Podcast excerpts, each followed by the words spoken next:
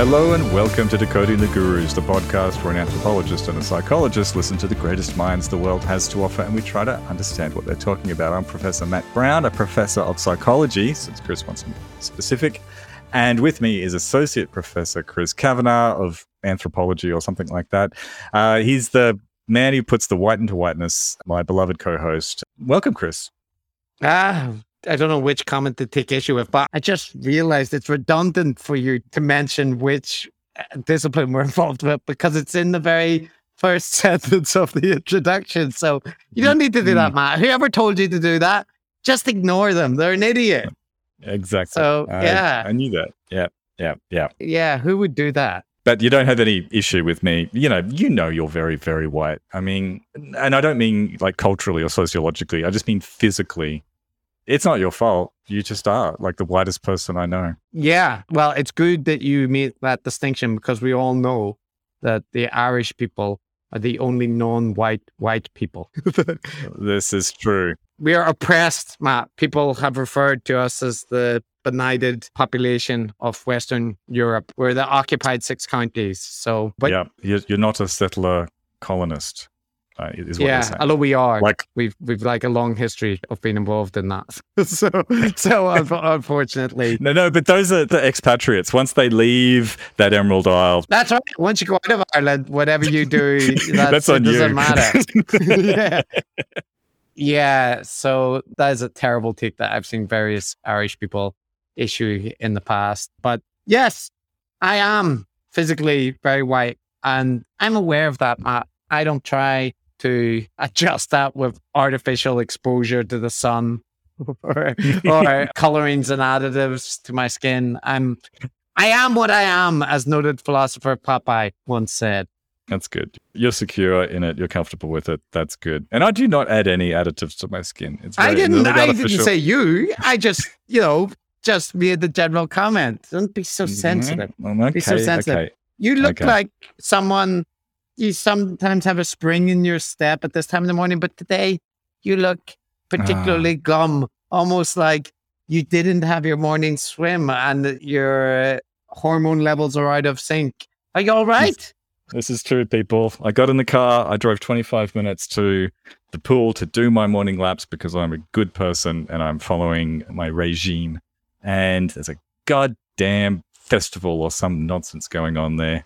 And I had to turn around and go home. Well, I didn't go straight home. I thought I would go and get some nice black gravel for my aquarium that I'm setting up. And I went to the hardware store and I found some black gravel the only stuff they had, I was like, great, at least I've accomplished this. It wasn't a total write off. And I looked at the back and in big red letters it said dangerous for aquarium life. I had to put it back. So I went back dejected to my car and toddled home to meet you. A productive morning, a productive morning. And on the subject of health related matters, the listeners will not be able to see it, but I'll let them hear it. hear that that noise? That's a water bottle, Matt, because I have successfully replaced my morning coffees with water. And I've, I've done this for a couple of weeks. So I feel like I can now announce it to the world. Goodbye, sweet coffee. Hello, healthy bottled water. Chris, I've told you this before, but nobody cares. It's like Alan Partridge's Toblerone addiction. It's the weakest possible oh, oh addiction you, you could wrong, possibly man. have. You are wrong. If you want to see how much people care, just mention anything about not drinking coffee or whatever on Twitter, you will get thousands, thousands of recommendations for artisanal coffee and specific beans roasted in the furnace of hell that you know will will enable you to consume it with your heart's content. I my, I just have very modest goals. I just want to stop consuming a particular brand of coffee that I take too much of in past. it's working. That's it. Yeah, there's no there's right. no greater it's, schema. That's that's no, all, and it's working. No, I I agree. That's the most modest goal I can possibly imagine. So congratulations. But you're right about Twitter. If you mention anything about trying to give up something, or as I did, foolishly mentioning that I was going on a diet. Oh no! Don't do that. Which just means just eating slightly less, right? It doesn't mean I'm eating only meat or only eating hydrolyzed, deoxygenated food or some weird shit. I'm just eating slightly fewer calories. That's all I meant by it.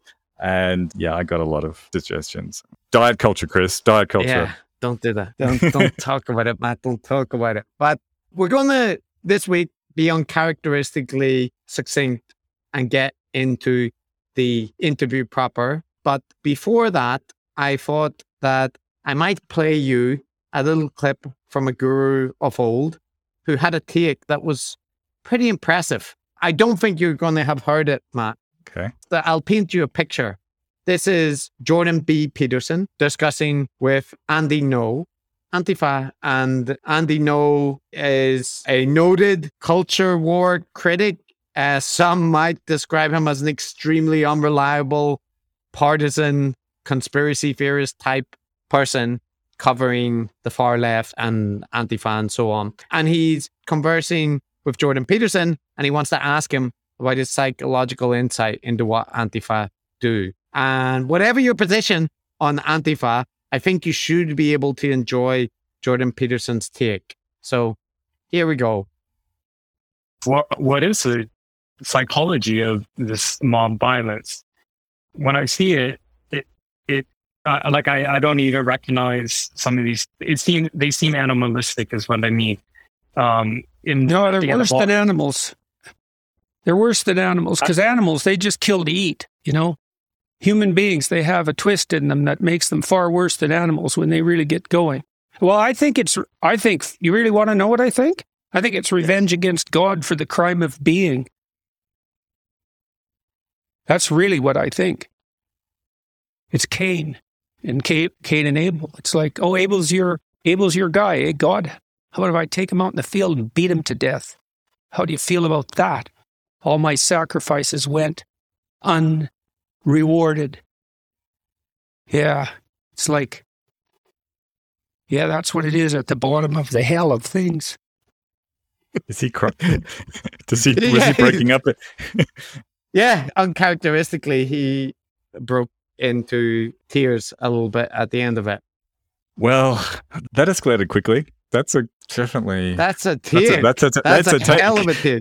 Yeah. You know, you've gone to the extremes. When you have a demonizing quote about Antifa and Andy Ngo is rendered speechless. That's like, you know, well, you want to know what I think? And he was probably thinking, yeah, you know, give me some psychological insight. And it's a crime against God for the sin of being. and, and he's like trying to find a way to get on board with that. Dear oh dear. That's um He's poor, not well. poor, poor, poor JBP. I mean, we can't. I, I actually feel sad listening to that because it means that I don't think we can really dunk on JBP anymore because he's he's past a threshold to, uh, you know, Uh, he's unwell. He's unwell. He shouldn't be in a lecture hall telling people about how to live their life or his theories about the issues of the day when this is the quality of his thought and like the mental instability, the emotional breakdown.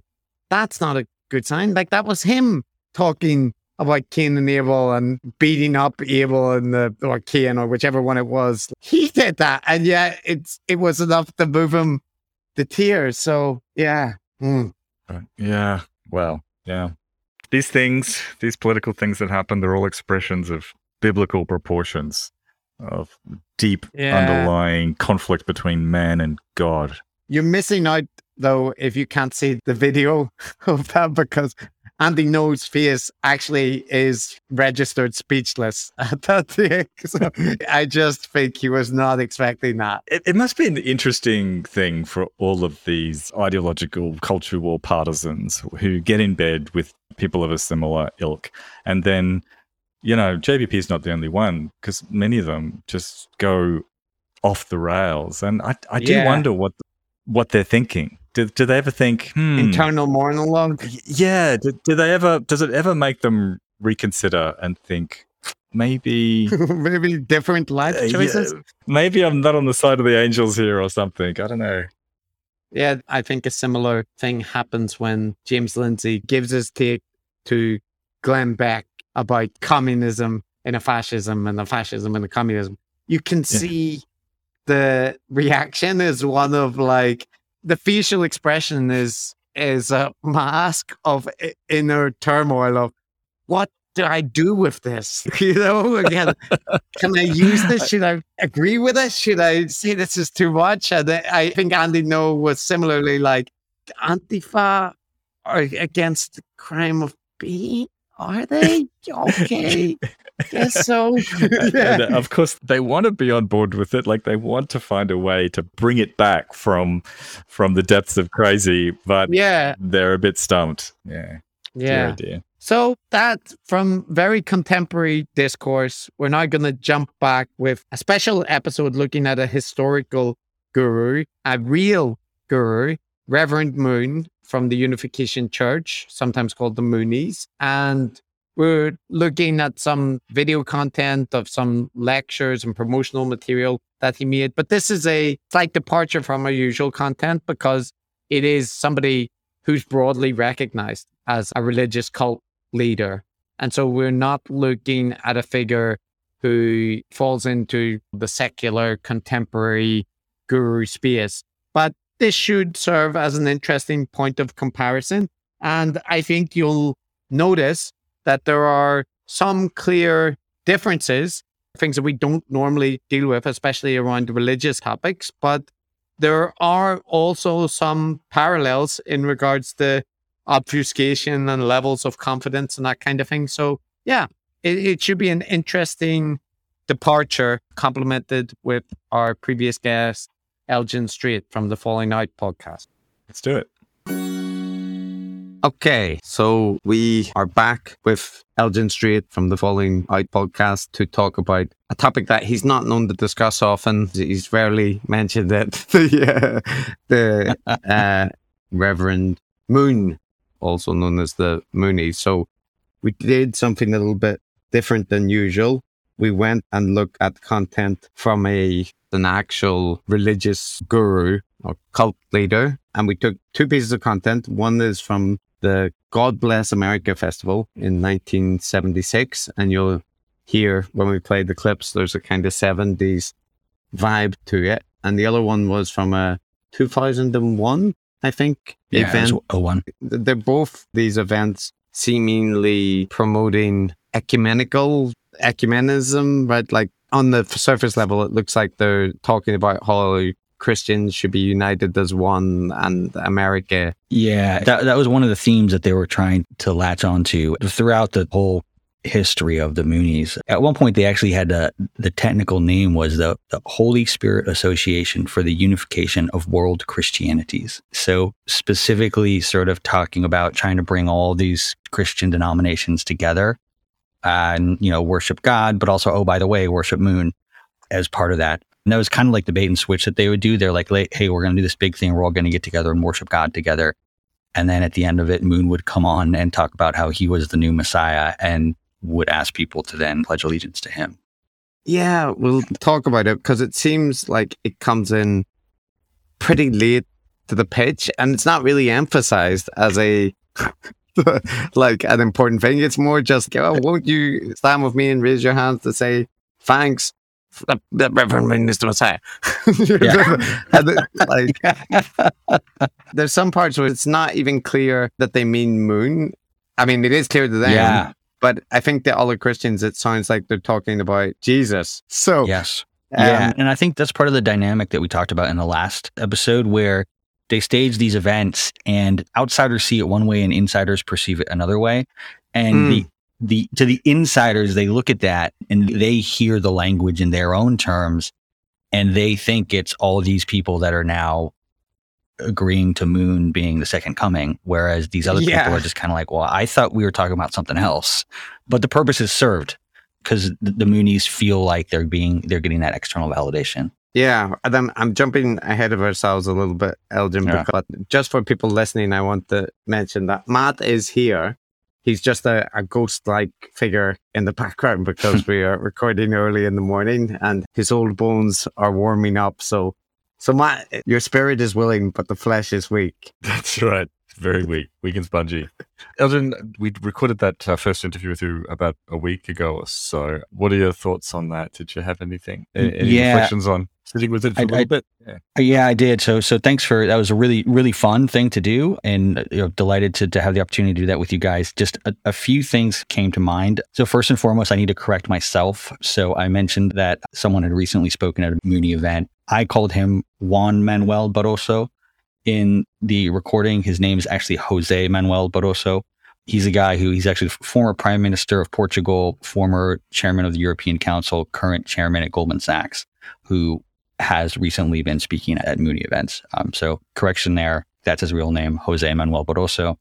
I think also in, in terms of just kind of thinking about that recording, I, I feel completely unable to to adequately describe the multitude of grifts that the Unification Church employs. So we talked about a handful of them, but there are so many more, and I just feel like I could do a, a whole podcast that would never end just on that topic. So yeah, I just want to make it clear that we we like barely scratched the surface of that topic. And then the, the other thing I was just thinking about trying to get into the mentality of cult members and what drives them. And I was thinking about this, the current historical moment that we live in now. And we actually recorded that first interview on the day that, that Russia invaded Ukraine. And I reflect back upon my time in the cult. And I remember there was this feeling in the cult that everything would be okay. We would never actually hit World War III because Moon was on the ground, because he was doing his providential mission. And if we members only had enough faith and did everything he asked, then we could prevent these sorts of conflicts happening in the future. And eventually we'd achieve this world of peace effectively. And there's something very comforting in that, not thinking that the worst case scenario could happen and thinking that the world is going to get better and having this sense of of absolute certainty that things are going to get better. And I- think that's something that the Moonies leaned into heavily. And I think that's common across many cults is this feeling of absolute certainty. Things are going to be, be better and okay if we just believe hard enough. Yeah, well, I guess the I don't know if it's the peak, but certainly a time when this video we're going to look at was taken at 1976, and so late 70s, early 80s. That was the peak of the Cold War, and Yeah. of course there's a lot of angst about potential of nuclear war, and in Korea itself, obviously, that's not that long after the Korean War, which was pretty traumatic for that peninsula. Yeah. Mm.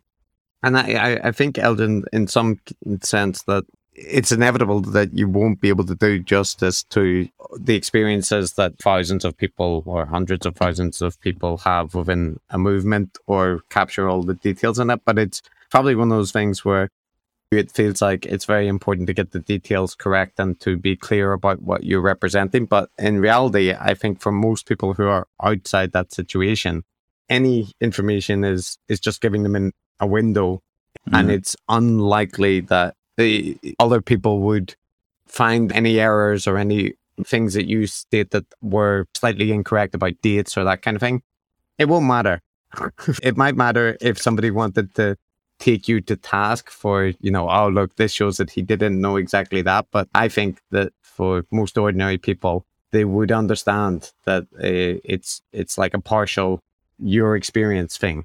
Yeah, I, I agree with that. I think my the reason I, I want to make sure I'm stating things as accurately as possible is because I know that it, if I get something wrong, the Moonies will point at that and be like, "Oh, look, they got that wrong. Like this guy doesn't know what he's talking about." And that's what they do for an, any article that's written in the in the press about them. If they get one tiny thing wrong, the Moonies will say, "Oh, look, this is just some person who's just writing this thing. They they, they don't know what they're talking about." And any tiny inaccuracy is used by them to discount the entire thing.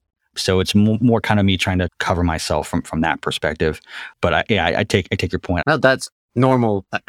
Ordinary listeners will follow you about it. That's true. Other people I, I cannot speak for, but I do think that what you're describing is pretty common. If somebody writes an article about Jordan Peterson and they misrepresent, for example, the nature of his conflict with the students, but they have every other criticism of him, you know, is pretty spot on Yeah. or a good take on. It won't matter. Like all that will matter is Yeah. they got the detail wrong about the thing, and then people say, well, if they don't know that. So Yep. yeah, it is a common thing.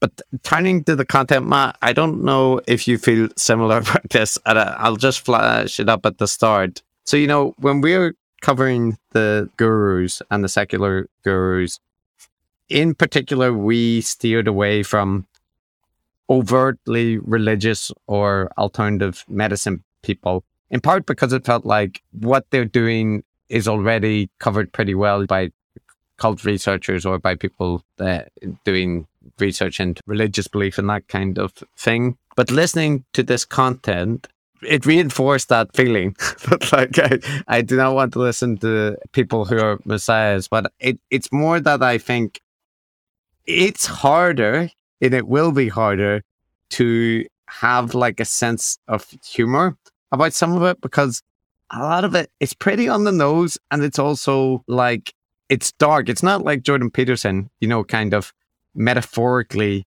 referencing the role of w- women in society. Yeah.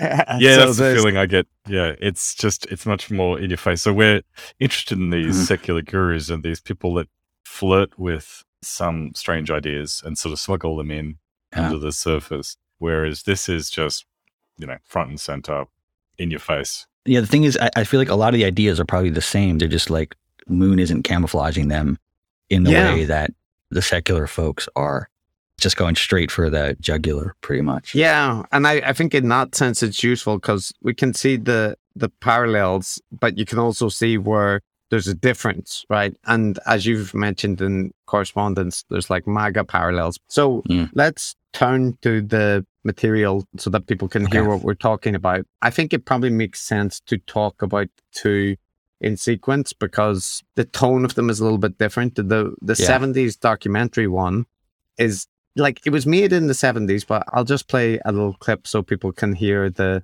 uh, voiceover. Throughout the land, people are celebrating our nation's 200th birthday.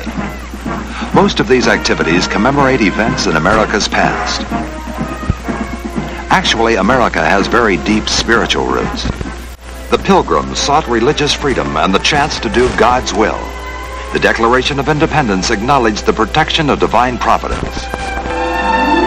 Religious leader from Korea is bringing America a bicentennial event of the greatest significance. So, to me, although that's made in the 70s, it sounds like 1950s Disney. Like, is that yeah. is that just me, or was that what things were like in the 70s? I'm genuinely unclear. Matt, you you were there. you were a young man at that time. Is that what things were like? I was a young boy at that time. Thank you very much. Uh, um, I don't think so. I mean, I don't remember. I was mainly watching cartoons. It does sound like that to me. You were a bit old to be watching cartoons, but you know that's all right. I don't judge you. But but I I think I think that's an interesting observation because it's like it's in the 70s, but it's it's almost intentionally harkening back to a simpler time, you know, yeah. before before Vietnam, before the Cold War. It's, it's going back to a different time and place, uh, and you know, trying to recapture the glory of what life was like back then. I, I hadn't quite made that connection until having this conversation right now, but it's an intentional callback, I think. There's another part that like shows like the boys got spunk attitude. So uh, listen to this fit. From their headquarters near Fifth Avenue, members of the Unification Church International eagerly participate in a special campaign to clean up a very dirty New York City.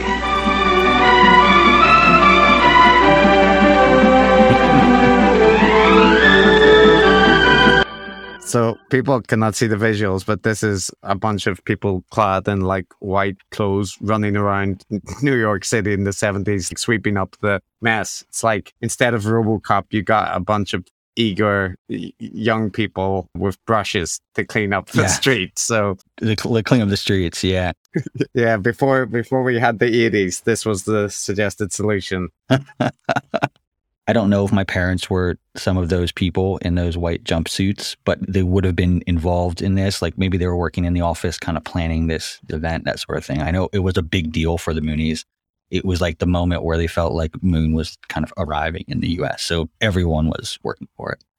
Yeah. And there's a motif which is very common to me from looking at new religious movements, referencing the interest of you know, figures of note. And in the two pieces of content we look at, there's lots of guests or bands or so on, and they reference it explicitly in the introduction. During these final weeks, special banquets are held for businessmen, professional people, and community leaders. They can see and hear firsthand an introduction to the inspiring message that Reverend Moon will soon be bringing to all of New York.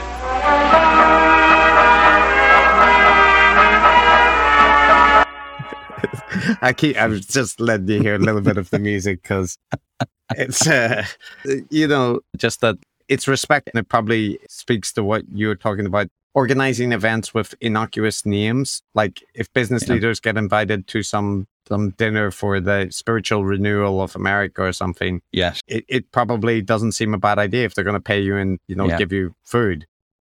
Yeah, exactly. And and what you're missing by not seeing the video is they, they actually showed a um video of, of one of those events. It looked just kind of like a standard sort of awards banquet, something you you wouldn't guess it, it had any religious connotation. Certainly not a Moonie connotation by looking at it, but that's what it was. Uh, and it's again, it's just to give it that air of legitimacy.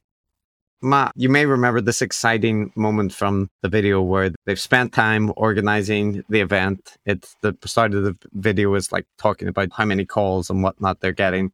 And then the event is ready to go. But then Television cameras are set up to record the festival for later broadcast. Beautiful decorations and large white letters spelling our nation's motto, God Bless America, are assembled on the outfield grass. But from early morning on, cloudy overcast skies create an uneasy feeling. ah, uneasy feeling. Mhm. What's going to happen? Uneasy, that's an easy feeling. What's going to happen? I actually didn't know if you were going to keep that part in. I thought it was funny, but I didn't know if it was going to make it. Um, part of it does. So there's a hurricane or a, a tornado, one of Yeah, the and- extreme weather events. And and actually, just for context, this is happening in Yankee Stadium in the U.S. Just so people are, are aware. Uh, and so when it moves into the footage, it's yeah, like Moon is standing on the the baseball diamond in Yankee Stadium, and yeah, Yeah. that's kind of like the visual here. the part that struck me about this was then there's a storm, you know, the weather's bad, so it's a bad day to hold an event. But Instead of running for shelter, members, their parents, and guests refuse to be defeated by the storm. This impromptu singing creates an unprecedented high spirit of unity and brotherhood all throughout the stadium. It is a united prayer, a deep-hearted petition to God for sunshine, and the prayer is answered. Yeah, and they're not singing, at least as, as I could hear, they're not singing sort of weird hippy dippy 1960s, 1970s stuff. They're singing good old, yeah, all American type songs. Yeah. They're singing "God Bless America." That's what they're that's what they're singing. yeah. Yeah. Um, but th- that that device there of we need all these people to pray for something, uh, and then if it happens, then great, the prayers worked. But if it doesn't happen, we didn't pray hard enough. That was comment like I heard that pretty much every day throughout my my upbringing. We got to pray for this, we got to pray for that, and flip a coin. If it's if if you, you get it right, it's the prayer. If not, you didn't pray hard enough. there's never a fantastic logic to this kind of reasoning because, like, the storm came because God did it. right. Like, so God tried to fuck up the event and then he was defeated because they No. prayed. No, he, here's the thing. Here's the thing, Chris. It was Satan who sent who sent the, the storm. Okay. That's who did it. That's that's what you're Ah. missing. it was Satan who sent the storm, but then God heard the prayers and and he sent the sunshine. or or God sent it as a test of faith. It's that, yeah, that's another reading. That's another reading. You could do it that way. Yeah. this is common in religious reasoning. I, I've done some research with other new religious movements, and they they take any event, especially events which introduce challenges which are overcome, as indicating that they were being supported, but they always take the positive outcome at the end, but they don't take Yep. the like attempt to sideline an event from a freak weather event as being a bad sign, right? But in, in fact, the, well, certainly with the Moonies, I can't speak for others, but they would take it as, as the opposite. Like the fact that Satan tried to send a storm there shows that he's not happy with what they're doing and they're on the right track. Mm. The fact that these challenges are presented are taken as evidence of the sacrificial course that must be taken to achieve God's providence is, is being fulfilled. If things work well, they win. If things aren't going well and they suffer, they that's almost like part of the. It, it, it's it's an expected part of the experience, basically. It's not a framework that lends itself to falsification. No, oh, it, doesn't. it does not. It does not. Absolutely not. I feel that's by design. But fortunate what? for the the church, the they overcome Satan's plan and in spite of the violent rainstorm, the people come. More than 45,000 people attend the bicentennial God Bless America Festival, an outstanding turnout. I keep expecting this guy to start talking about like the, the wonders of the atom, you know, harnessing the power. yeah, that's what he sounds like, right? yeah. I wish he would. yeah, that would be better. I, I, just looked up the stadium, the capacity of Yankee Stadium, by the way. 50 to touch under 55,000 people. Uh, okay. So they claim so that's good. 45,000. So I guess it's decent. That's all right. I have trouble believing in the accuracy of that 45,000. Why? That's so cynical. so cynical. that people would inflate attendance numbers. That Elgin, that has never happened. Uh, it's not, not at inaugurations, never, never. not at religious events. It doesn't happen. yeah. Oh yeah. wow. I hadn't even thought. Of, I hadn't made that connection between the inauguration. Yeah. It's just kind of this. Yeah. Wow. Yeah. Same thing. You got to have a big yeah. audience, and so all of this is building up to this moment. May I present the Reverend Sun Myung Moon.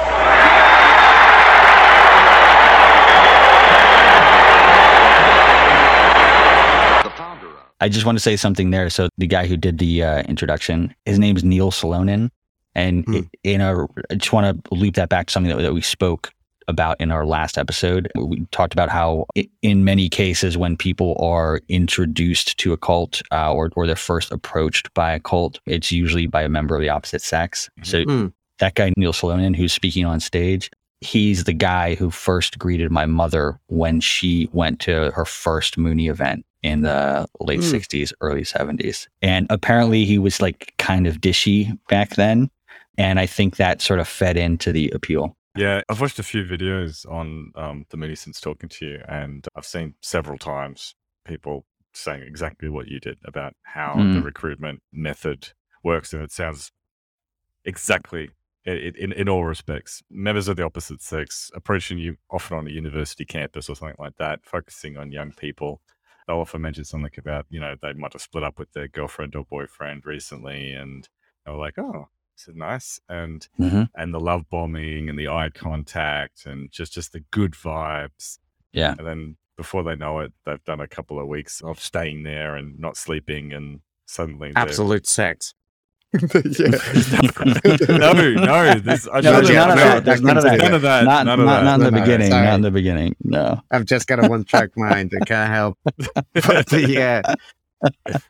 So the the dynamic this is something that really struck me in this content, Elgin, and I guess you were familiar with it before this, but the way that Moon speaks is right. One, he's speaking in Korean, and two, I don't find that charismatic. Like it's charismatic in a a Hitlerian way. It, it's more in the second content where you get to hear a bit yeah. more of this, but it's actually Moon's translator who is the charismatic voice guy mm. in English, right? Moon sounds like a kind of angry duck and then his translator yeah. converts it into it's not fantastic pronunciation in terms of the english but at least it sounds authoritative so that's a weird thing it's like moon doesn't seem to me to someone to have a guru voice he has a kind of like voice yeah it's, it's this kind of angry complaining belligerent just it doesn't sound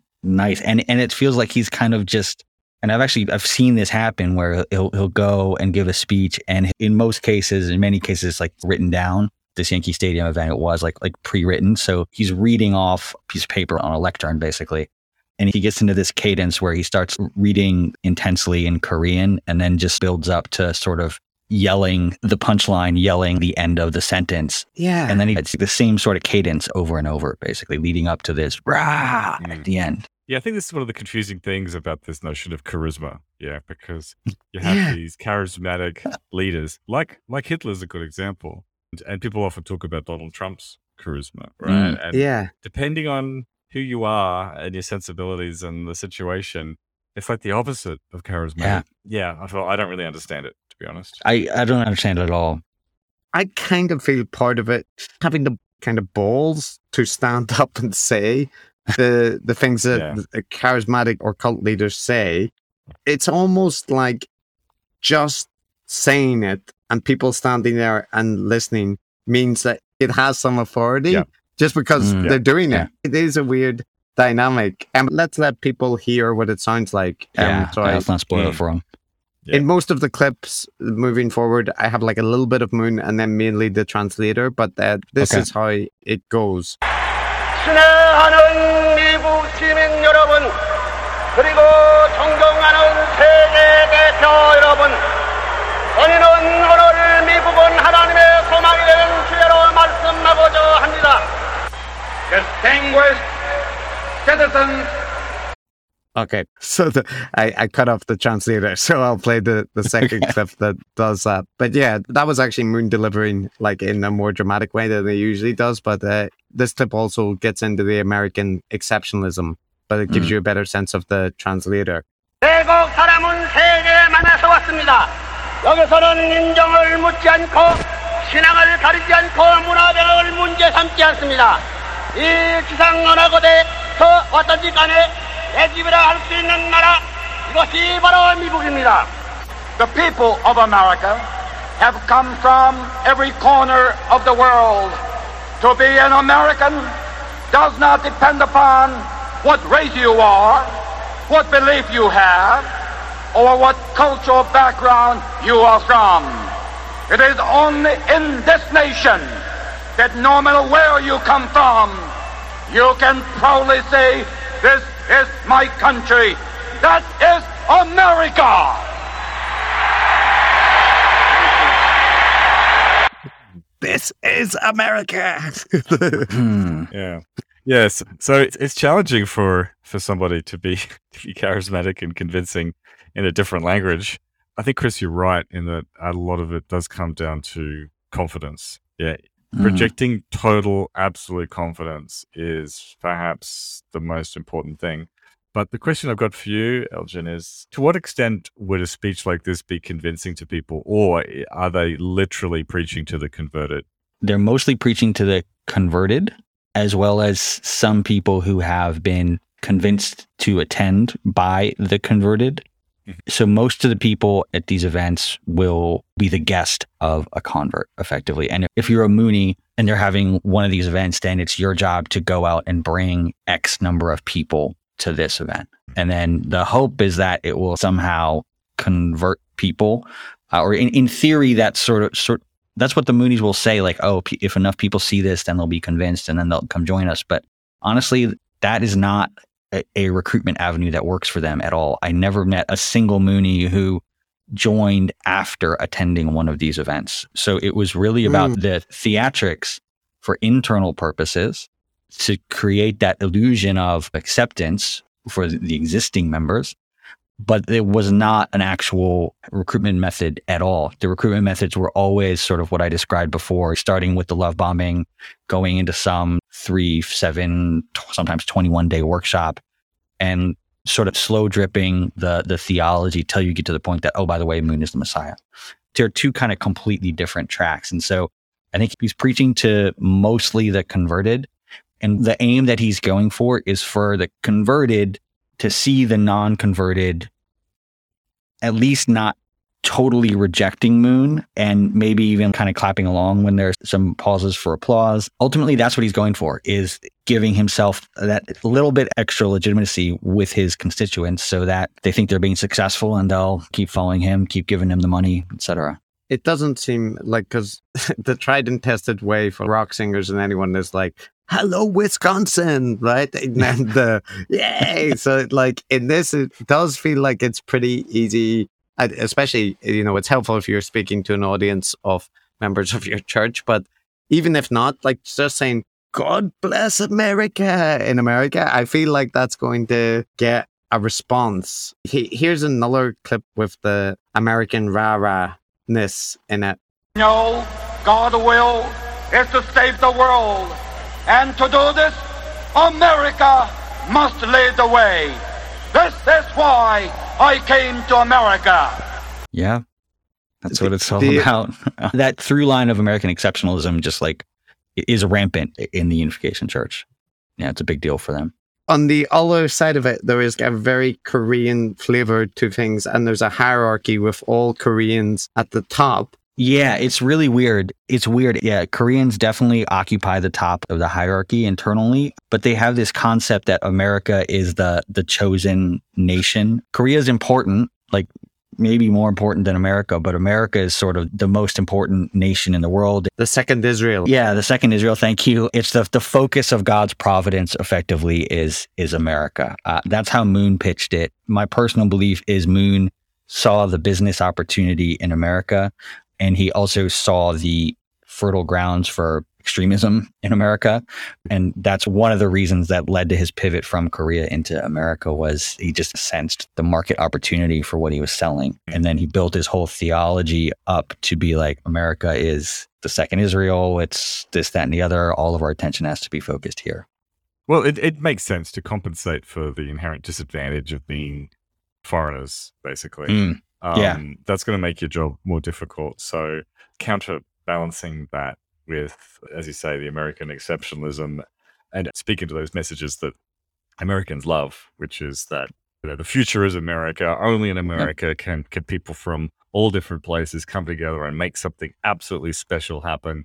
That's Yeah. why I'm here. Like it, yeah, it's it's a nice explanation and it fits. Yeah. Yeah, and I I think it also dovetails with his sort of long term courting of the right wing and the Republican Party in in the U.S. Sort of aligning with those values uh, was strategically important to him for a lot of reasons. And coming out here and doing this speech, I think that's another benefit to him was being able to then go to the various people he was trying to court on, on the right wing and saying, "Hey, look, I'm doing this God Bless America tour," and and they know it aligns with this through line of of American exceptionalism. Yeah. So speaking about the appealing to Republican or conservative sentiments about the depravity of modern society, although this was in the 70s, but uh, there's a clip which, which was very reminiscent of Trump. in America. And New York has become a jungle of immorality and depravity. God has been forgotten in this country. And if forgotten, God can only live America. Now is the very moment that this is taking place. Hmm. So jungle of depravity, similar to Trump's inauguration speech, right? The the decay of Mm. the urban. I can't remember what he described. You know, American cities as as like a depraved war zone that that need to be restored. So this kind of imagery is common. Like it's not just Trump that uses it or Moon. It's basically anybody that wants to Yeah. Present themselves as a reforming force for society. But it's Mm. it's that weird dual message of this is the promised land and this is the greatest place in the world and also it's a hellhole of depravity Yeah, they they hold both of those at the same time in their heads. Yeah. I bet there's no attempt to, to reconcile those two different views yeah, of America. there's there's only one reconciliation and it's through following the correct teaching map but you also get the anti-communist stuff hit pretty Yeah. clearly They brought about a new nation here in America, which is now at the threshold of her third century.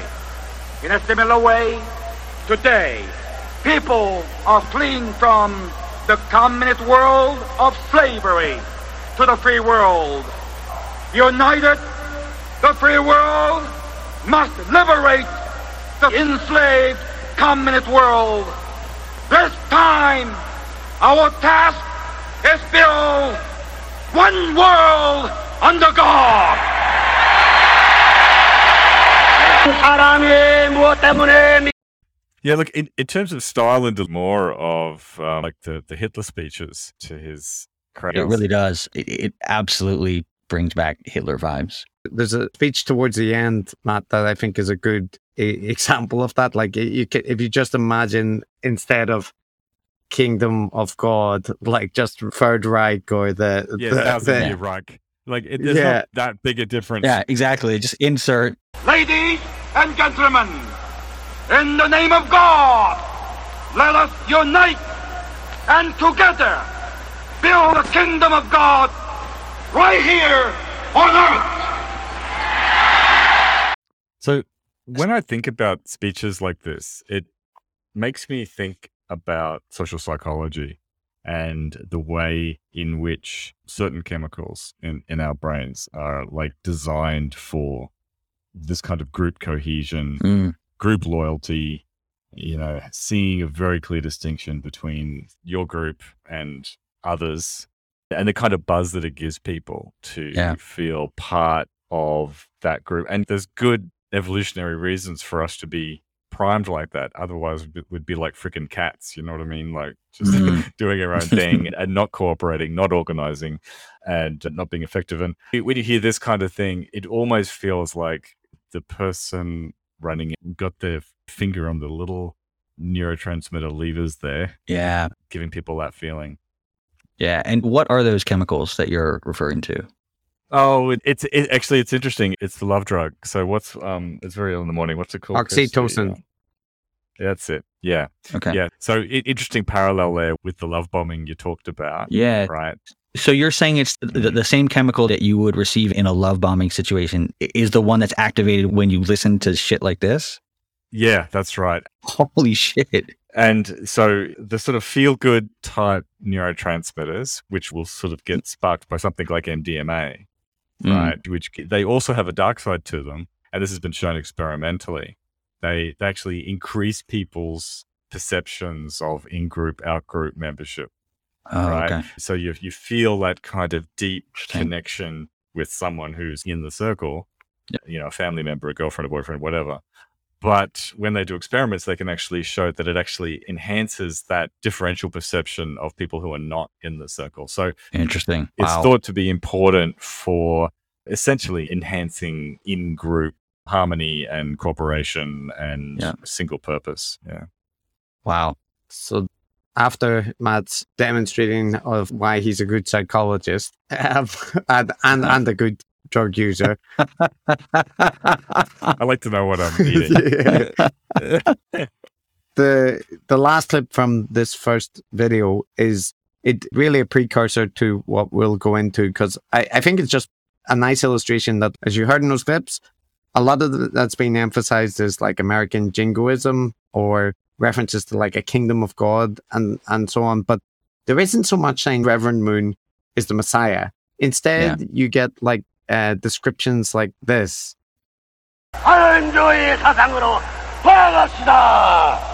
America must return to the true founding spirit of the nation. America must return to Godism and absolutely God-centered ideology. i just I, So- uh, godism so this is one of those moments where no outsider knows what that means but Hmm. the insiders have been told to mean that godism is another name for reverend moon's theology that he's the messiah and therefore other people clapping when they hear oh we're going to have a world full of godism that's Mm. them agreeing hey look this guy's the messiah uh, so everyone in that stadium that's the moment where the fast one was pulled on them Yeah, Yeah. that- Yeah. Oh, no, no. We're not talking about being really, really Christian in general. It's a, it it does feel like a very clear bait and switch because when I heard it, it's like, so why don't we all pray for God? And it's like there's no issue there for Christians to say, "Yay, God!" But like Godism Yeah. sounds weird. so Yeah, So, uh, yeah. But it's not quite weird enough to prompt you to not clap at that moment. Yeah, yeah. They could put it down to just second language type or translation Yeah. differences. Actually, it Exactly. reminds me of who's that who's that comic who who does the um Bar- um Baron Sacha Baron Cohen? Yeah, yeah, right? yeah. So he'll, he'll often do similar tricks, right? So he, you know, acting as the foreigner or the some naive, silly Yeah. person, he'll say something completely outrageous, and he'll get a whole crowd or a big group of people to to clap and agree with him. Yep. But Yeah. he's doing that similar trick actually, which is Yep. they're putting it down to, oh, he must mean this. Yeah, it's absolutely the same thing. That's the trick that's being played here. Wow. So the next thing we skip forward to 2001, but again in this like weird, I don't know, Elo 2001 is a lot longer back than I remember, or the production values on this video are just like Oh, they're bad. They're really bad. They're hilarious. it feels like it's a 1990s or like 80s Yeah. video. So they, they're always like 20 years backwards. Just before you play this clip, I- I don't know. It's possible I was in the room when this was recorded. And the, the reason I don't know is because I went to so many of these things when I was young. And in 2001, I still would have been living in the DC area near my folks who were still going to some of these events. And every now and then they would invite me to go. And I'd be like, all right, fine, fuck it, I'll go. I saw the clip and I was like, maybe I was there or maybe I was at one of a hundred other events that were pretty much identical. So you mentioned at the start, Elgin, that they list a lot of organizations that helped to organize it with fairly innocuous names, but these are all Yep. uh, Moonie Front organizations. And after you have that, you have this part where there's an introduction, as there was in the other material, with people who are, I think, invited guests, not the actual members of the church. And they give a, a kind of un- ecumenical message about the unification of Christians. And uh, this is an example of that. And I'm so pleased to stand with you of every race and every creed and every color on this planet, of every high religion on this planet, to say that we stand together to rebuild the family, to restore our communities, and to save the nation and the world. We thank God for each of you. We thank God for the Reverend Sun Myung Moon, and we Hmm. thank God for the There's opportunity that that. we had. There's nothing wrong with that. Yeah, it's just it's, it's very innocent, right? You have no idea what's coming next after when you listen to that. And just for for context here, the guy who just heard speaking is a, a guy named Reverend Walter Fauntroy, who was a civil rights activist. He marched with Martin Luther King in the '60s, and later on became a reasonably respected pastor. And then did a bunch of stuff with the Moonies in like the, the 90s and the early 2000s. If you Google him now, I think he's been involved in some kind of dodgy stuff. I don't know exactly what's happened there, but certainly at the time, he was a, a pretty well respected figure in the religious community. Well, they're opening with good messages there. I mean, everyone probably would like in an abstract way to be more connected with their community, for, for Yeah. families to be stronger. To be, you know, Yes. uh, Yeah, it's all this abstract stuff. They lure you in with these abstractions that are impossible to criticize just because they are so abstract. And then w- once you're in, then they start hitting you with the really crazy stuff. Yeah, and so it it opens up with a kind of um an exhortation about the importance of having children and and families, right? And how this is a sacred duty. But after a briefings saying what's the meaning of life and what's the important thing for people to do, and it's like have children, be a family. It very quickly pivots to this. Let me prove it a little bit further. For particularly when we examine women's part, uh, body organs, think about these beautiful twin peaks here and the well-developed fish-like hips. Are they there for the sake of her or for the children? For the children, I don't know. Let's go. Yeah. So just so people know what's happening there, because there's a lot happening there. Okay. So when that clip opened, you're actually hearing the translator speaking. Uh, and on the video, he's actually cupping his chest when he talks about lady lumps or whatever he says. So he like touches his chest, he touches his butt, and then he basically says, These are here for the men. And then what you're hearing at the end of the clip is is Moon just getting involved in English, like going going off the speech and just going for it, yeah, going off the written speech and just going for it and trying to punctuate the point, basically. So yeah, that's Moon kind of jumping in with the yelling Yeah. at the end. And his English has not got that much better. in the 20 odd years. but there's a real focus on like the the bodily organs and the Yeah. biological functions of of womanhood and here's a, another illustration What about your unique experience of monthly experience? Every month it comes without any failure, with a, with a little bit of pain. That experience. Also the experience of morning sickness. Are they there for your own sake, uncomfortable experience? yeah Or so for talking about children? Periods and morning sickness it's a weird opener for for a a message about the unification of all religions uh, The logic there is not strong. There, there are secondary sexual physical differences. Therefore, you you exist for the purposes of men. maybe Yeah. maybe to have children and so on. Yeah, in this case though i think the framing is like it's going to shift very soon to like it, you exist for for husband and for man but at this point it's it's m- more emphasizing towards children like childbearing Yeah. that's what you're Yeah.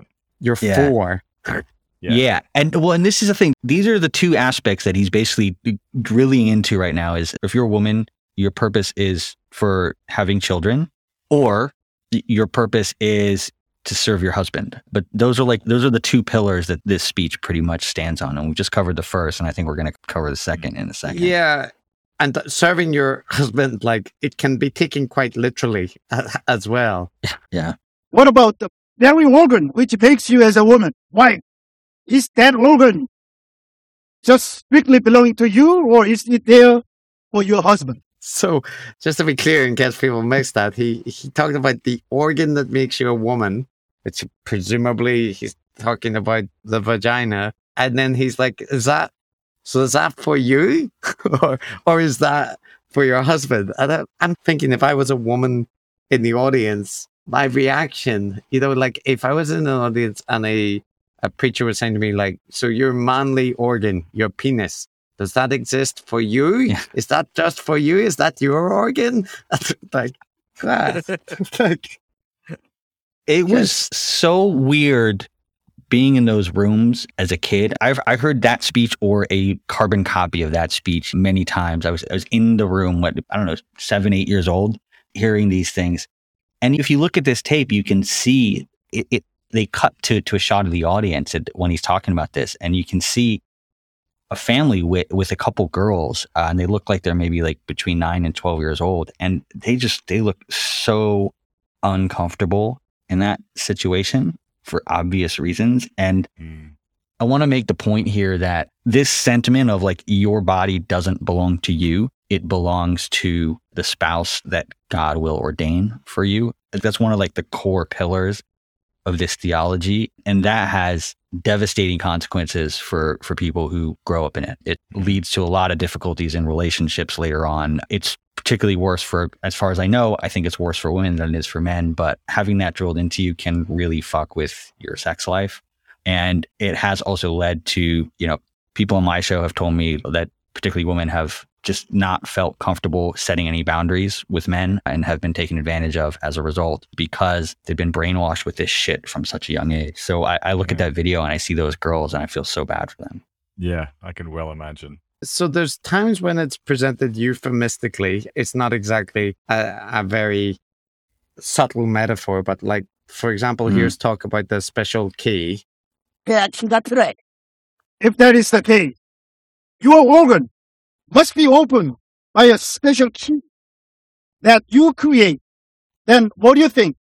Do you think we should have only one key, one and only absolute, unique, unchanging key for your husband to use? Or you should have a couple of spare keys and give them to some, some other people so they can sometimes beat it. Oh, oh, oh. So there's, so there's some fucked up things about the metaphor. Like I, I have to point out that like so I get the your or the woman organ and the key. I think I can work out what the implication is there. But the part that that doesn't work for is he's talking about the women making the key, Yeah. right? and then giving it to other people. So he's like, if we take the key to be a penis, it's that he's then suggesting that you you will give penises to other men, which which doesn't make sense. And then the other thing is saying like, do you want a, a, a like a box with only one key that can open it, or a door with only one key? And it's like, no, because if you lose that key, you're gonna get it. It's like, I, you know, the logic of the metaphor was causing me troubles because I was like, I lose my keys all the time. So I don't think that's the point, but I just want to say it's not, it doesn't work on so many levels. No. But yeah, this like utter fixation with genitalia is just it's rife. Like the, the whole key in the lock, like that's just one of hundreds of analogies that were that were used for these things in these speeches. Yeah. It, it often seems to be the case. I mean, this is an extreme example, but it's often the case that extremely like sexually repressed, restrictive, controlling sexual mores or cults or, or just cultures, religions, whatever, it seems to result in just weird, icky, strange, perverted, for want of a better word, Mm. behavior. I mean, just look at English Tory members of parliament and they just, Yeah. they- they- Yeah, just look at them. First of all, look at them, then read the news stories. I, like, uh, it's just, so it's just pointing out it. This is an extreme version of something that is pretty common, sadly. Yes. You you see it in other places for sure, but this is yeah, certainly extreme. So there's two clips I want to play here that are linked. So if those were, you know, euphemistic references to the the key masters and the gatekeepers or whatever the case may be, this is less euphemistic. So there, there's two of them. This is the first one. If you receive the seed of life through your husband from God directly and raise these children to become the God's children, think about it. How precious, how valuable service you offer to God. So that's the value of receiving the seed of God, right? And just in case you you, Yes. you aren't sure, what's it, what's he referring to? Think about the value of a newborn child of yours. In order to have this seed of life get gets germinated out of probably 350 million sperm, just one, the strongest one makes it and make a union with your own egg, then that becomes your descendant. Think about it. How valuable and precious. Oh God. The most valuable treasure, the one in 350 million sperm that enter the egg. That's the. You, you, got it, Matt. That's what the key. Yeah. So I. I get it. I'm picking up the, the message. So the, the bit about it that's common to, you know, Christian and other religious uh, sort of doctrine is that very important role of uh, having children, right? That's that's not an unusual thing. It's unusual to go into such explicit detail and to focus so Yeah. much Mhm. on the biological details of it in this kind of sermon. That Mm. that bit is is odd. it does remind me in a much lesser version that I was at a friend's wedding and the priest gave a sermon that talked about the different varieties of love. This was like a Catholic wedding and he started talking about like eros and the dif- different types, but he focused on erotic love as well. And I could see everyone in the church being like, don't, don't dwell on this. And that was just somebody mentioning the concept of erotic love. Um, and, and that was like beyond pale. So I can only imagine if he'd said, you know, think about the sperm. Think about it. yeah. Yeah. Like I went to my, e- even though my family's like from a Catholic background, they sent me for a few years in high school to an Anglican religious high school. Just because the public school in the area, I would have got knifed. We had to go along to the the school sort of church services, and Yeah. so and so I got this exposure, and I just it's just making me laugh thinking about it in one of those services. It that started talking about sperm and the special key. like, like people, people would have just evaporated in a puff of smoke. Like, Yeah.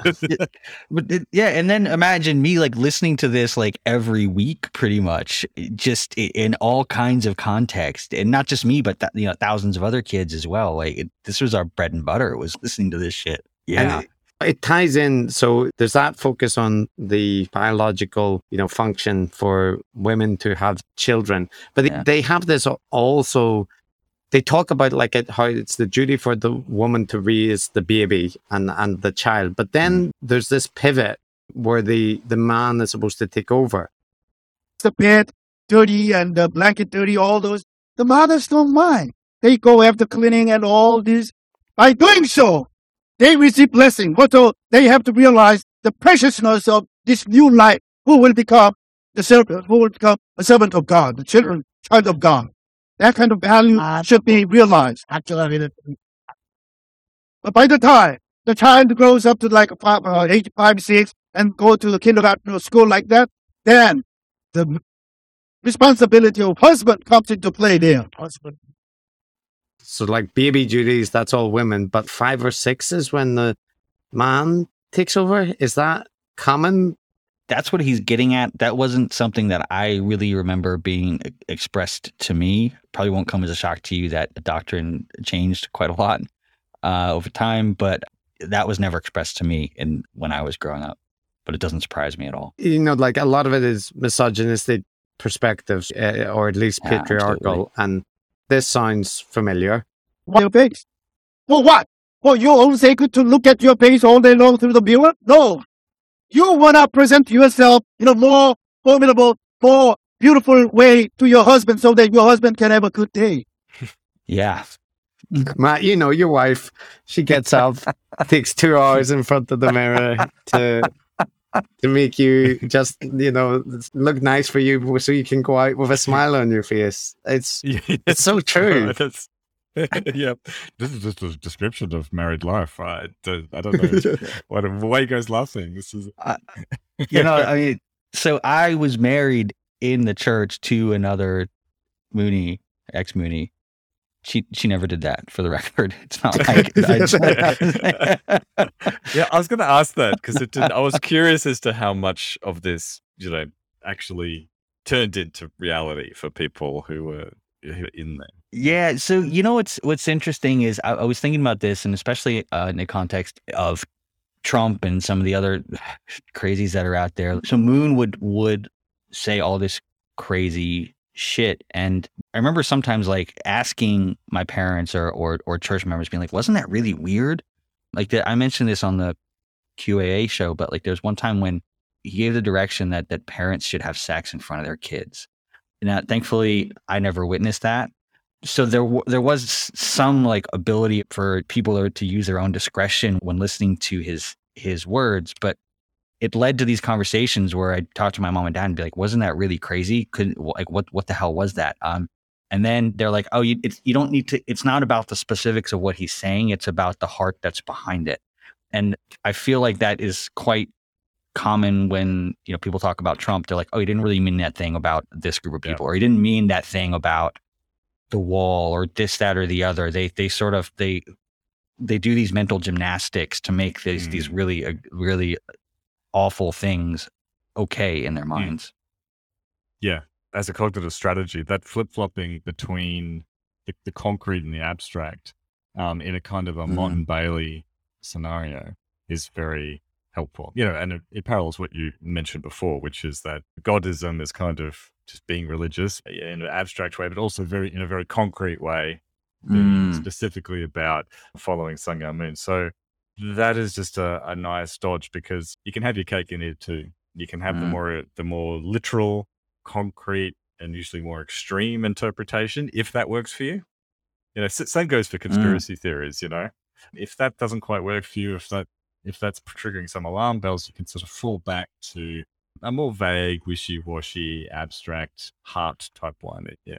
yeah yeah we saw that all the time Yeah, and I, I think it exists in a um, maybe less extreme form in in general religion about people switching between what is advice and what is metaphor and what is Yeah. the church's Yeah. teaching. Like I can remember members of my family saying, you know, well, the church says something about homosexuals, but you know, like the church hasn't always been right, which is not the theological like position of the church. But in in terms of that, the like social conservatism, because of the divine purpose of reproduction, you get this disparaging of anything outside of a an ordained marriage, which you talked about like Yeah. on the last episode, Elgin. those, only those homosexuals, lesbians, or even those who go after free sex life. These are the ones who will have it. But what God doesn't want those people. If they practice that kind of unprincipled life, they are less than animal.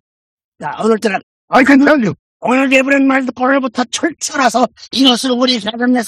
Yeah, less than animals. That last word got clipped a little bit life and animals. Yeah, he also repeats this message quite clearly later. So here it says, just in case people miss that. When we understand this kind of value and providential significance, how can we even think about becoming alcoholic, become a drug addict, become a free sex people, become a homosexual or lesbian whatsoever? They are, that's the trash. What? Trash. Yeah. Uh, it, it's not subtle. No, it's not. It's not subtle at all. And and yeah, imagine you came you came in thinking this is like this kumbaya, peace and love, we will stand together. And then this is a sort of vitriol that's being spewed forth. Yeah, it's a pretty severe switch. And you can see it if you look on the video, you can see the look on people's faces. Some some people in the audience, the people who aren't church members, they just have this sort of like, what the fuck look on their on their face. yeah. So there, I mean, I think that comes as well because you have those direct statements. And, you know, I think it's that uncommon in evangelical communities or whatever that you would hear about homosexuals or lesbians or free love lifestyles being presented as sinful, but maybe they wouldn't have said trash. but you then have these uh, I mean, you talked about it, Elgin, that it might be a translation issue, but they really like using the word absolute because they talk about absolute fidelity. Yeah, they love this this concept of absolute. But I of, before you play that clip, I just want to go back to that uh, the comparison to to other Christian denominations. I think one important distinction, and I, I, I could be wrong here, but I feel like most Christian denominations that aren't supportive of homosexuality, they have it's kind of like, well, we don't love it, but ideally we'd like to one day maybe get those get those guys back into the fold with us. And and that leads to like conversion therapy and all this all this other shit which is still evil but it, I, contrast that to the the Moonie view which is like these people are trash. These people are worse than Mm. animals. Like we do not want them as part of society. We're not looking to bring them back. Like we, we want them gone basically. So in my view there is a pretty clear distinction. This is a more more hateful hateful Yeah. version of of of that. I think you're right that there probably are various denominations where the anti-gay or lesbian or trans message is like much stronger, but it, in the in mainstream traditions, it probably is more you know hate the sin, love the sinner kind of mission yeah or, or message. yeah yeah whereas this is like hate the sin hate the sinner basically yeah, yeah, it's more you know simple, easy to remember. yeah exactly But yeah, so the absolute fidelity thing sounds like this. We are talking about absolute fidelity here. If anybody, any husband, any wife deviates from this God-given principle, every man, they are bound to hell. Hmm. So, you know, again, that's not a message that is that out of step with a lot of Christian doctrine, right? Mhm. About the sanctity of marriage and that, that you shouldn't get divorced or you you should pledge until your dying day to one person and also not have sex before marriage. So I think this is a little bit the bait and switch thing because there are elements that just sound like, you know, maybe like a relatively hardcore interpretation of mainstream Christian doctrine. But when these are tied in, for example, as you talked about, Elgin, about asking people to make a pledge. So Mm. there's this part where that concept is related later in the talk. You have been like the thieves and robbers in the past, but from this point on, will you go against this kind of heavenly principle? Can you, you, can you make sure, promise that you will keep absolute fidelity This is asking everyone to signal. Yeah. So, so Elgin, what are your thoughts, Elgin? In what ways does does their notion of absolute fidelity differ from your typical Christian? To be honest, I, I don't think it's that much different. The concept is the same, you know, no sex before marriage. You get married once and you only have sex with that person. That's kind of the deal that that Mhm. that they're going for. They're probably a little more extreme in their complete certainty in their belief that you will go to hell if you deviate from that at all, but the core belief set is probably pretty similar, I would say. Yeah. Yeah. And you have the, the message that society will collapse if not built on the foundation of the Yes. the like divine marriage. If there is any family, any society, any nation just following that kind of physical you know, desire and pleasure and goal, you know, zigzag way, deviation, type of deviation, that kind of family, society, nation will eventually perish. 성결을 지키지 못하는 나라는 망해야 돼. Yeah, this hmm. was a this was a super common tactic that they, they used all the time. They'd be like, "Look, look at this thing that we're talking about about the family," and then they'd be like, "Oh, but then we can just like extrapolate that to like the tribes, the nation, the world." And then if they they kept like the concentric circles kept getting bigger, they they applied it to like the universe and the cosmos, basically. So they claim to reach some sort of truth about some small unit, and then try to use that to, to claim that it's going to impact all these other things. In this case, you know, the world is going to implode. Hmm. I have a clip that illustrates that connection quite nicely. If you do that with your family together, then you will become the master of your family. Your family will become the owner, the center of your nation. And your nation will become the center nation of the world. And eventually we will be able to build the kingdom of God on earth. Yeah, there's yeah, there's a lot of jumps there, and it sort of reminds me of this idea of Moonie exceptionalism, which ties into American exceptionalism. So they had this idea that like it, you know if you created a perfect Moonie family, then by doing so you would then create this perfect Moonie community, which would then become a perfect nation, which would then become a perfect world. But it was all built on the sort of the inherent exceptional nature of you as as a Moonie, uh, and that would be sort of like the building block of Mm. bringing peace to the world, effectively. Well, I know Mm. it's bad form to compare things to the Nazis, but I have to do it because Mm. they also put huge emphasis on the family and these traditional roles that you had to take within the family. And they drew a direct line between those family units and, you know, one Volk, that the whole broader social unity as well. And you can look at the kind of uh, Nazi propaganda from the time, and it is full of you know, you'll see pictures of, you know, women breastfeeding and stuff like that with the little traditional thing and whatever. Like, you cannot overstate how central those ideas were. So, Mm.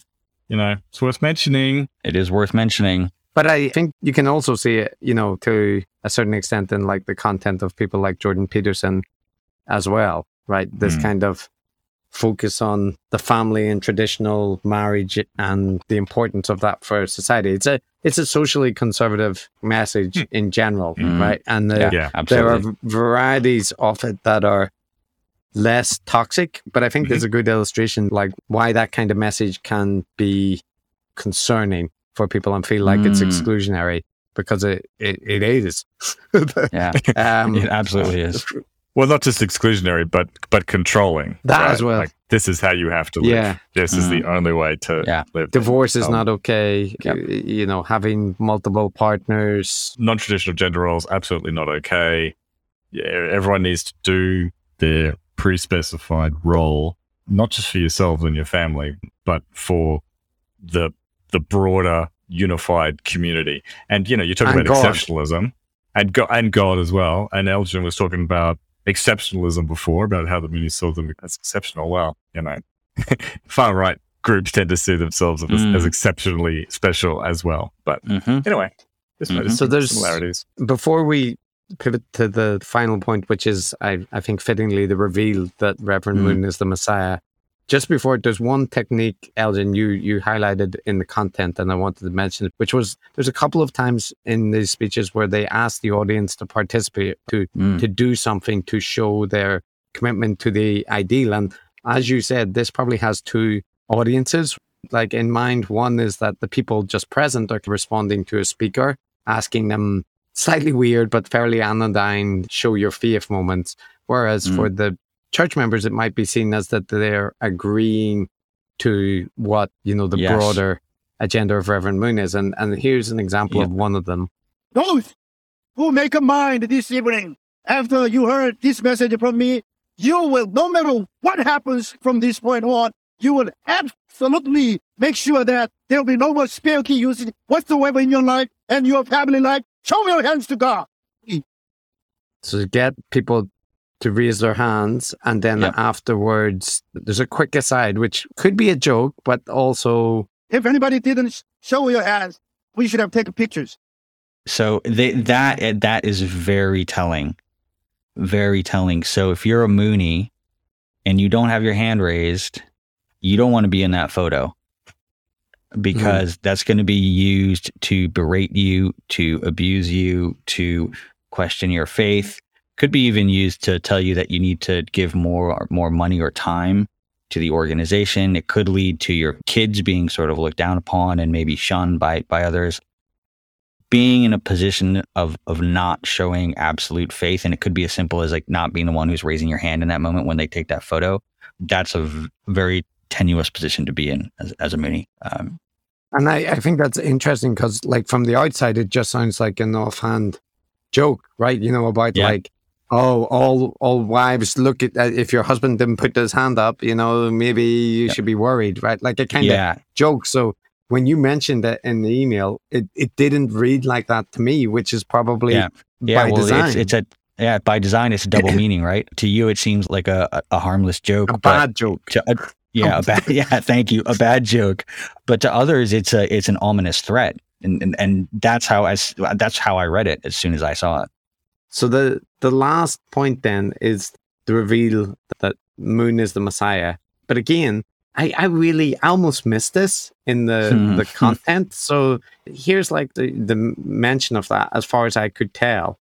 So by sending his begotten son, beloved son, Messiah, he wants to restore this lost love life lineage back. That was it. Yeah. So that like to a Christian, that sounds like sending the Messiah Jesus, right? Yes, yes, yes. That's that's exactly how you probably would would think of it if you were a Christian. But if you're a Moonie, you're like, oh, they're they're talking about Moon. And yeah, notice how they didn't they didn't mention second coming. They just mentioned the Savior. So they're ambiguous about which savior, savior the first or the second. Uh, if you're a Christian, you're thinking it's the first. If you're a Moonie, you're thinking it's the second. And then the Christians are, you know, clapping in agreement or certainly not protesting in, in any way at this sentiment. And then all of a sudden the Moonies are like, oh my God, they're agreeing. They're agreeing that he's the second coming. So yeah, you, you Mhm. identified the, the, the pivotal moment right there. and there's a little bit there's one more clip this is the last one where i think it's it's still emphasizing that point but again it's, it's kind of like hard to read as somebody from the outside There's nobody even in this room who has true connection with God's love, life, and lineage. And your family is not the family of God yet. 요새 예수님이 성공했다는 말 거짓말이야 거짓. What that means is Jesus fulfilled his mission in this world. No, he was going to, but because of the faithlessness of the Israel and the Jewish people there, he had to leave early. So that's why he said he'll come back again. Need think about the lineage aspect. Guys, you know, I'm like three generations removed from Catholicism. But the Catholic in me is like, you know, this is why we had the Council of Nicaea, right? To stamp out this kind of heresy, right? This is what you get. this is what you get. Yeah, it, it's yeah, it's heretical. Yeah, it's um. But uh, but when you have a lack of conformity in Christianity and people can interpret the, the scriptures in any way they like, then you have all kinds of different Protestant churches with their own little flavors and their own particular takes. And then you have the Moonies, but you also have stuff like uh, the Mormons, for instance, that Mm. just that just take the school of thought and take it in some weird and strange places wherever they want to, essentially. there's two things I want to mention there about that clip. So number one is he basically he mentions that effectively that Jesus was, was killed by the by the, the Jews. That is the underlying foundation for a lot of anti-Semitism in the Moonies, and it Mhm. sort of culminates with them effectively believing that the Holocaust was a sacrifice that Jews had to make for atone for the sin of killing Jesus Christ. That's that's a, a, a through road within within the Moonies. Uh, they don't talk a lot about it now. I think they've tried to clean up that part of their image, but that was a big Yeah. thing back Mm. in the day. And then the other thing that I wanted to mention is that's also one of those moments when when he's like, yeah, Jesus Christ didn't didn't fulfill his mission, and then we need to have like a new life, a new life and lineage. Like, I, I think that's a moment where a Christian is sort of like, okay, I Yeah. guess I don't, I don't, I don't really know. But the Moonies are like, well, look, they're they're clapping along, they're still here, uh, so that means they agree, and and so so they've they, they're they're pointing to that as as buy-in as well. Yeah.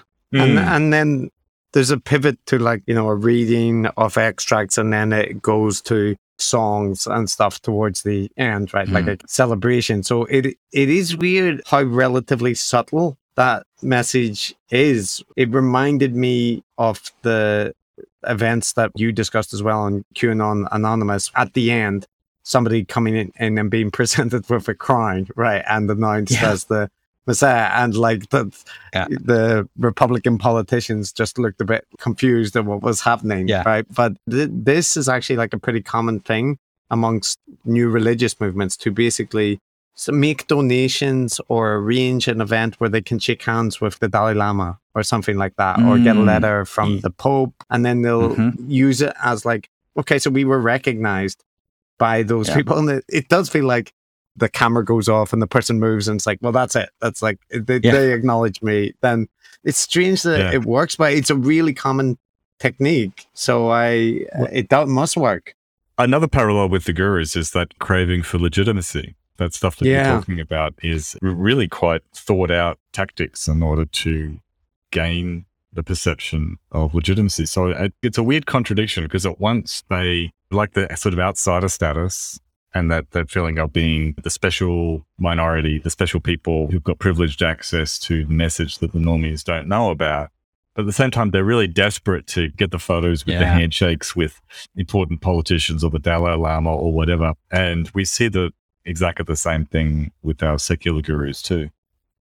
Uh, so you know, rounding off the final thoughts, um, and and thanks by the way, Elgin, just up front to say it, it's been a pleasure and it is very valuable. I think to have your insight and to compare. I know this is an unusual episode from what we normally do, but I, I think Yeah. it is good to have these contrasts. And in terms of parallels, the main thing that struck me was the through line of social conservatism and the importance placed on biological roles and the family.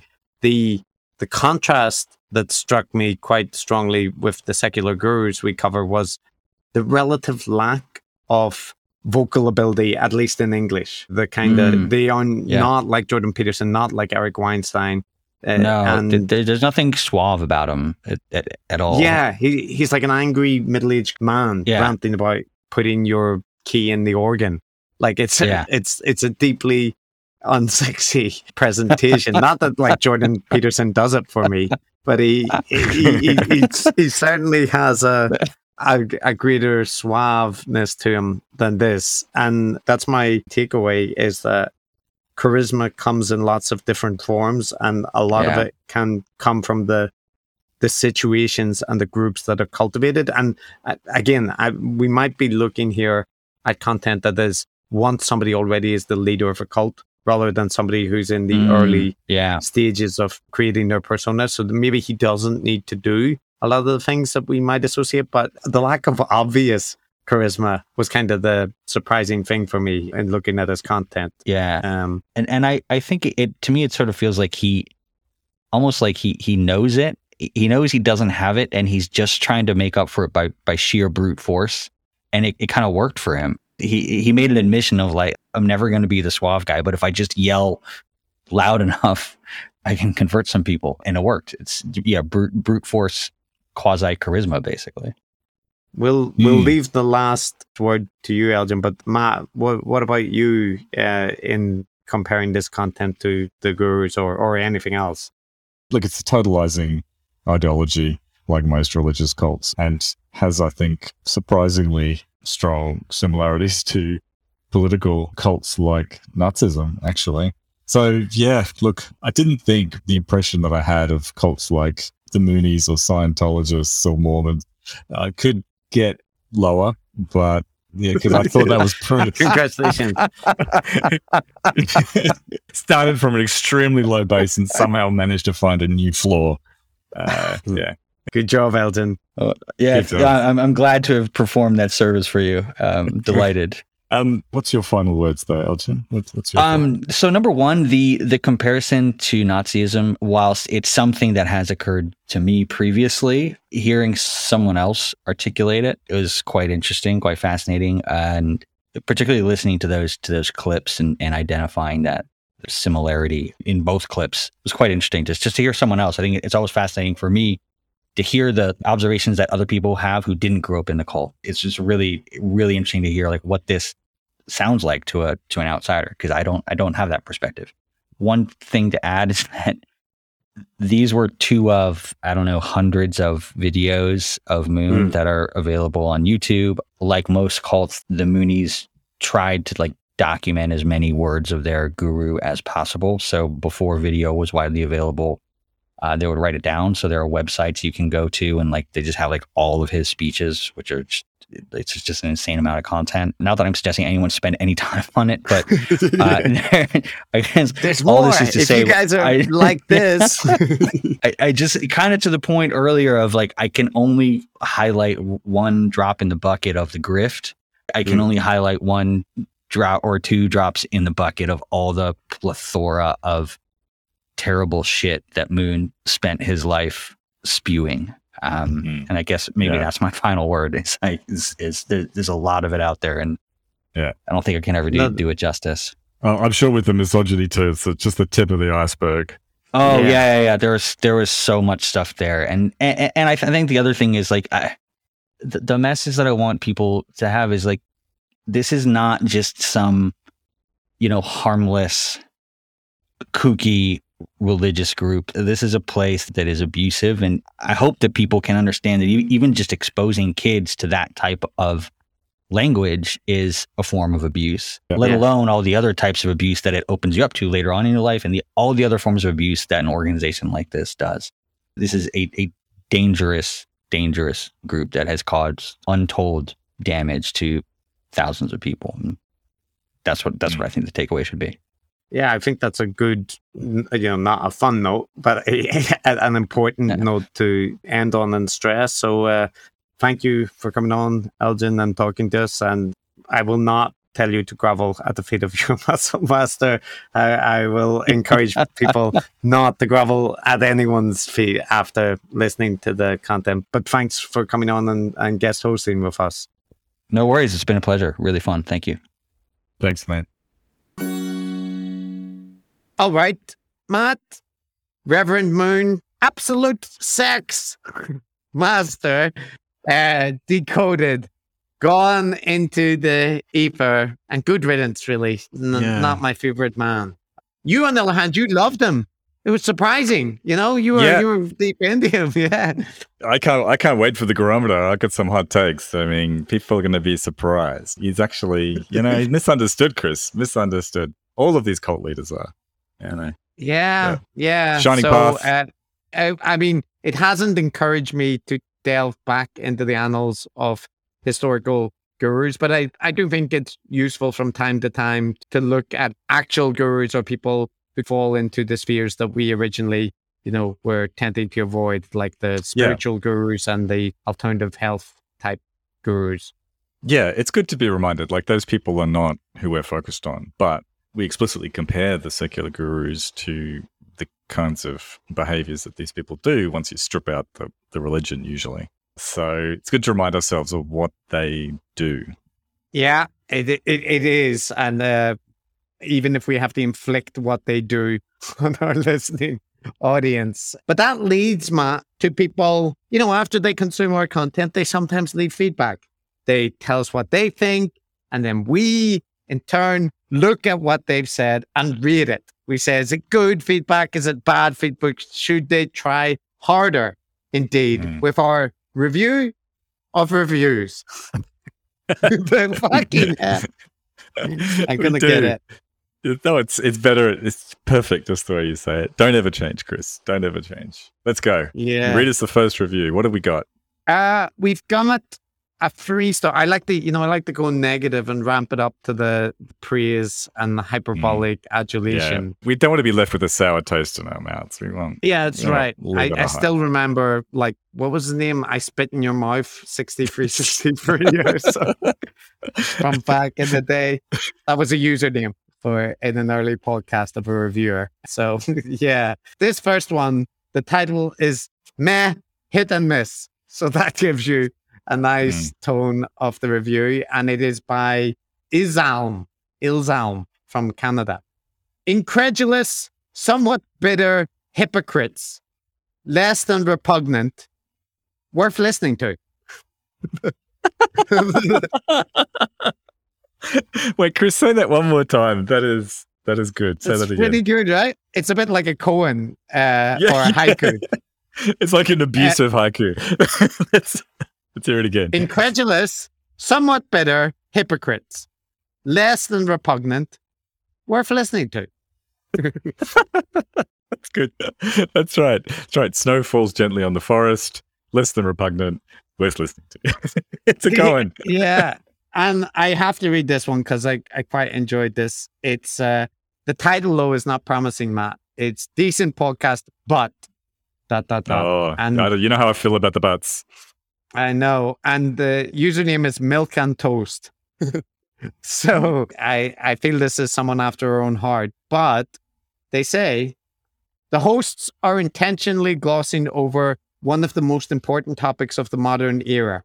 Whenever this crucial issue is brought up, Chris immediately shuts it down, obviously due to a hidden personal agenda. It's not an overstatement to say that I'm speaking for the silent majority of the fan base here. Mm. We want an extended five hour episode deconstructing feminist glaciology. What are Ah. you trying to hide, Chris? well, look. Well, gee, what's what's the username again? Milk, milk and toast. Milk and toast. When you're right, you're right. That's all I can say. The people are asking for it, Chris. We need to decode the feminist glaciology paper. We need to. No, no, no, no, no. We don't. Ah, well, we are. We are. Somebody has suggested that we cover it on the Decoding Academia series because it's an academic paper.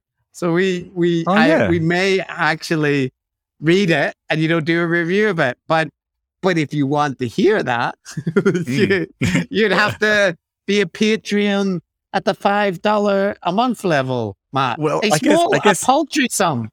a poultry sum, Yeah. Pittance. Yeah, look, I mean, one thing could be said for our review of that paper, which is makes it, you know, better than 97% of all other takes on the paper, is that we've actually read it. Um, We've and read we'd even read it again. We'd read it again gladly with joy in our hearts. Um, Would so- we? that wouldn't go that Yeah. far, but we'll read it again. it's- quite an it's an entertaining paper. It's it's a fun read. Well, don't not- give people free previews. That's No, no, okay. Yeah, the, I gotta- I gotta keep my take secret. Draw people in. That's right. Keep them in. Hot takes. You want those hot takes that cost you five dollars, or you could just sign up and listen to it and then cancel before the payment comes out. you can you that's can that's that. possible Yeah. to do. Yeah. So Yeah, there's yeah. options available. Options We available. don't we don't condone it. We don't condone that, but you no, can. we do not. Don't do that. Would be terrible, but it's an option. um, so, if you didn't want to be like that, though, and you wanted to be a a kind-hearted and good person, you could be like our patrons, and we we're gonna thank them, Matt. A couple of them. I I wonder. Are you intending to declare your undying love to each individual one, or or would you like not to do that this week? Chris, I think it was a bridge too far um, going for full throated love. Maybe I could ratchet it back to uh, fondness. I could talk about how fond I am of them. And maybe I could do it as a group. uh, Okay, we'll do it as a we'll do it as a collective group. Because I feel the same way about all of them. It's still individual and special for every one of them. It's just it happens to be the same feelings. So Depending for all- on their tier. Dep- depending on the tier, obviously, obviously. Yes. Okay. So, in that case, for the Galaxy Brain Gurus, the shining stars in the Patreon sky, we have Adam Taylor, uh, Mark Kay, Paul Taylor, and I embrace the void. Now, philosophers in space, my brain is hurting. Did we do him Ah. before? No, I've not. I've never heard that before. Yeah, that- okay, so I would uh, remember. I, I embrace, I embrace the void. Now, philosophers in space, my brain is hurting. That is the last Great. Galaxy Brain Guru for this month. Okay, guys and girls, I I'm so very very fond of you. What I wish we could do is we could just go for a long walk together, holding hands if we wanted to. You know, you know, feeling the sun on our face and the wind at our back. Just you know, talking of everything and nothing. That's what I wish we could do together. Wow, sounds sounds nice. So that's what that's what the Galaxy Brains get. How about the revolutionary geniuses, who this week would include Linz, XXXAAA. Don't, don't think that's their name, but it could be an unknown son of Elon Musk. Nick Boyle, Des Ebewa, and Johnny Jelkvist. Oh, Oh, oh, all these much- and Per Mm. Adolfsson. Per Adolfsson as well. Per Ad- Adelson as well. All, all of you. I'm very, very, very fond of you as well. What I wish we could do is we could go on a picnic. You know, we'd pack some sandwiches, maybe a bottle of wine, and uh, you know, lay the blanket out by a river, perhaps. And you know, there'd be bees, but I'd shoo them away, and you know, ants would come, and but you know, I'd, I'd pick them off the sandwiches. It would be, we'd have a lovely day, I promise. So you know, call me, call me. That's good. And I will say, Matt, I don't know, it is probably divulging personal information that I shouldn't, but Per Adolfsson has an image attached to his user account on Patreon, and Hmm. he's a striking bearded man, like a handsome Ah. bearded man. I really want to go to in Ah. his beard. He has various like kind of Christmas tree style ornaments hanging from his large beard. So he's uh you know, you would have a great time with him. I'm very impressed with his his user image. I'm presuming it's him. I, I imagine, you know, he could have just taken an image from the internet, but it's it's striking. Sounds like great picnic material. That's he's top of the list. Yeah, so I, you know, I'll, I'll even join you if he's there and he's wearing that in his beard, and that is um, an accurate representation. So, so thanks, Per. Next, yeah. There we go. Okay, Um, next con- next tier. Is this the top tier or the bottom tier? I just need to moderate. It's not the bottom, Matt. It's not. There is no bottom tier. It is Oh, simply the tier that pays the least money. that's that's all. Um, so this tier includes Daniel Farley, Premium Select, Emmett Nelson Porter, Evan Kress, Emma Chant, Tom Howard, Andrea Kilios, and Susan Abramson. Abramson. Yeah. Hey, thanks everybody. Um, infinitely better uh, than the people who are not patrons whatsoever. So um, that's worth keeping in mind. Uh, Look, I'm very fond of them too, Chris. What can we do together? We've we've done gone for a walk. We've done gone for a picnic. You know what? I we should all go and, and see a movie, like an old fashioned movie, like It's a Wonderful Life or North by Well, good Northwest or something. Yeah, you know, and uh, afterwards we'd grab a coffee, we'd talk about the movie. I just want to hear everything that you're thinking about. Um, it'd be great.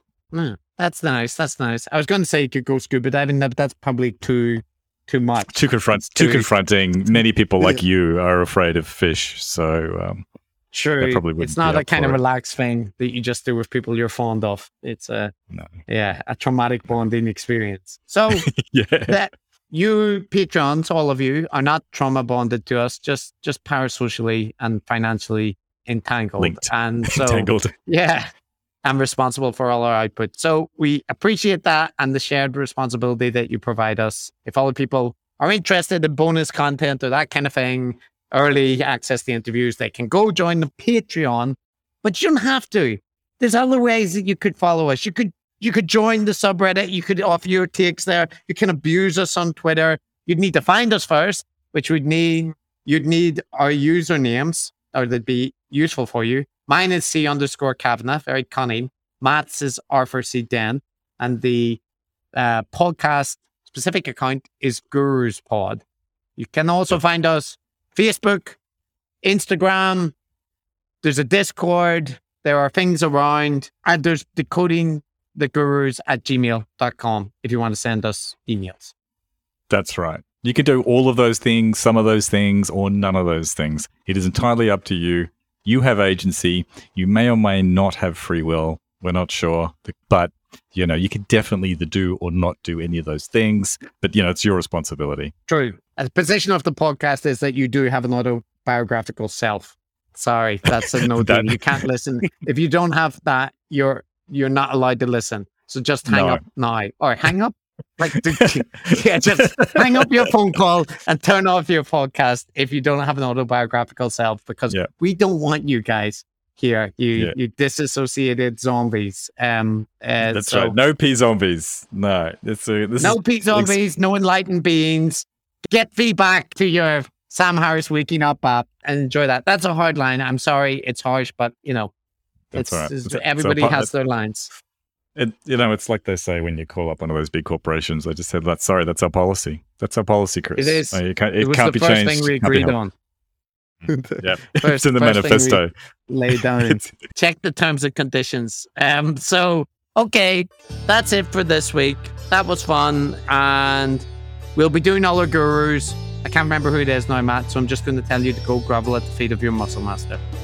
All right, I can't think of anything more to say, so I will just say yes. It was Jerome on here. okay. Bye bye. Bye. Bye.